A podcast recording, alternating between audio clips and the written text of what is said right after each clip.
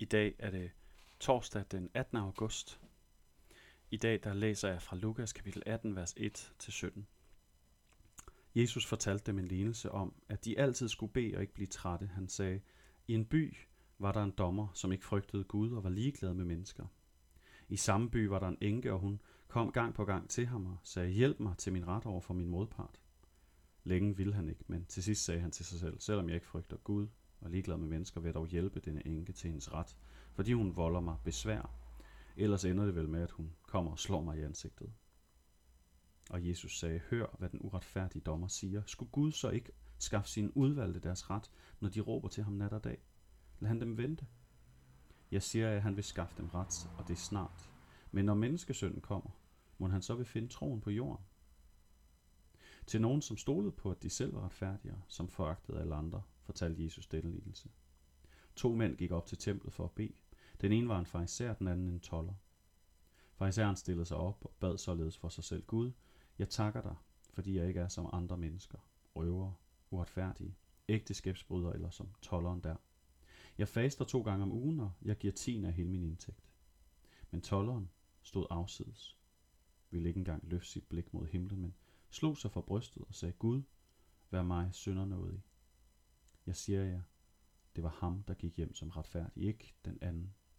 For enhver, som ophøjer sig selv, skal ydmyge sig. Den, der ydmyger sig selv, skal ophøjes. Og de bar også deres spædbørn til Jesus, for at han skulle røre ved dem. Da disciplene så det, troede de af dem, men Jesus kaldte børnene hen til sig og sagde, lad de små børn komme til mig. Det må I kende dem i. Guds rige er deres. Sandelig siger jeg, at den, der ikke modtager Guds rige som et lille barn, kommer slet ikke ind i det.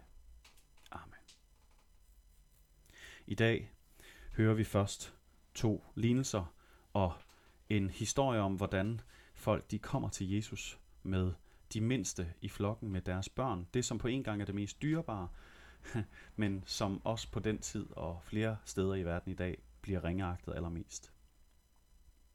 De tre historier her, dem kan man uddrage mange forskellige pointer af, men der er en samlende faktor, nemlig det at komme til Gud. Så i dag skal vi tale om at komme til Gud.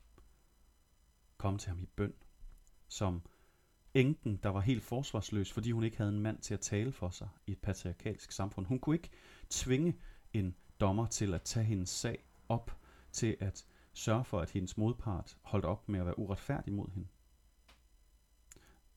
Men hun blev ved, hun var vedholdende over for den her uretfærdige, dårlige, dogne dommer. Og den der vedholdenhed, den griber Jesus fat i og siger, hør, er det jeres billede af Gud?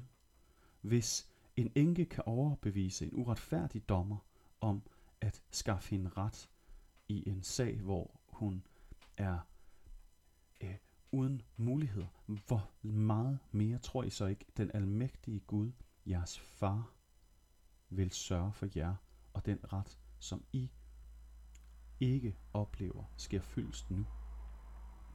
Og han stiller et retorisk spørgsmål om, om han må vil finde tro og tillid her på jorden, når han kommer igen ved sin genkomst. Det at komme til Gud og være vedholdende i bøn. Det er noget af det, som Jesus sætter lys på her som et afgørende træk, og som bunder i en tillid til Gud, men som også har noget at gøre med blot det at gøre det. At være vedholdende. Historien om fariseren og tolleren er jo historien om to mennesker, der kommer til Gud, men med meget forskellige motiver. Den ene for at få ros, fordi han regner sig selv for retfærdig. Fordi at han er blind for alle sine fejl og mangler, blandt andet sin ringeagt af andre mennesker og fordømmelse. Og den anden, en mand med synderivende selvindsigt. Han ved, hvor ødelagt han er. Han ved, hvor meget han ikke fortjener Guds kærlighed. Og det eneste, han kan bede om, det er noget. Det er ham, der går hjem som retfærdig. Han kommer til Gud ydmyg med selverkendelse. Selverkendelse, der gør ondt, fordi den, det er et ubehageligt spejl at stå i og se sig selv i. Men han gør det ikke desto mindre, fordi han har tillid til den Gud, som han søger. Ellers vil han ikke stå der. Og den sidste beretning er dem, der er spædbørnene. De er uværdige, uden stemme, uden magt. Det er dem, som får lov til at komme helt hen til Jesus, som nogen prøver at stille hindringer i vejen for må møde ham, men som Jesus fastholder, at han er der for dem. Guds rige er deres. Jesus er deres. Og det er den tilgang, den tillid, som kun et barn kan udvise til en voksen, som han ønsker, at vi skal have over for ham. Det er den tillid, som gør, at vi kan modtage Guds rige.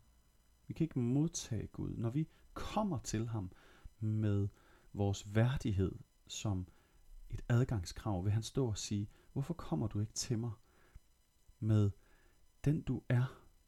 Hvorfor kommer du ikke til mig bare som et barn, der regner med at blive taget imod?